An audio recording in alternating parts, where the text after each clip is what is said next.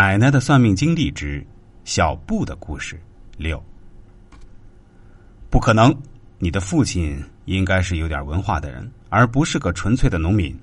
我奶奶说：“你再好好想想。”我我好像是六五年的。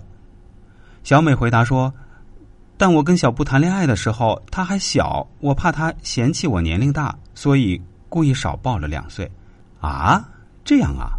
我当时心里咯噔了一下。因为小美当年说她比小布大三岁的时候，大家就感觉好奇怪。她看起来确实非常小，加上皮肤白皙、身材娇小，真的不显得有多大。现在这么多年过去了，小美都是两个孩子的娘了，但是她风采依旧，还像是个小姑娘似的。不对，还是不对。我奶奶摇摇头说：“小美，你的记性不至于这么差吧？你再好好想想，我相信你是可以想起来的。”我，我其实是六二年的，我比小布实际上大了八岁。小美身体颤颤巍巍的说：“婶子啊，你可千万别告诉小布啊，我怕他不要我了。我们真的很相爱的。”什么？他居然是一九六二年的？我当时真的惊呆了。当时是二零零零年了，这就意味着小美其实已经三十八岁了。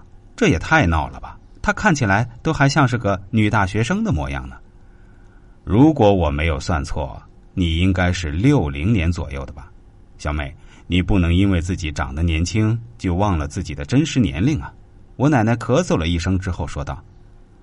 我奶奶这么说的时候，我的心理震惊指数又加深了一个级别。小美居然已经四十岁了，那她保养的也太好了吧？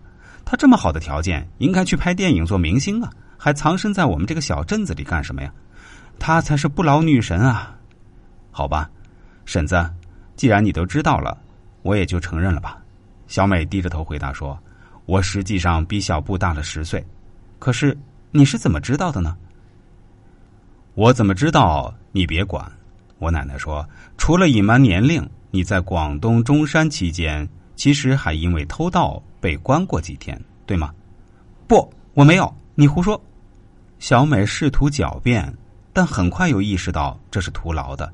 于是又改口说：“是的，婶子，我家里穷，我一个女孩子在外面打工，无依无靠的，所以就免不了手脚不太干净。有一次被人发现了。你父亲应该是有点文化的人，不是那种穷的揭不开锅的家庭。”我奶奶否定了小美自己的解释。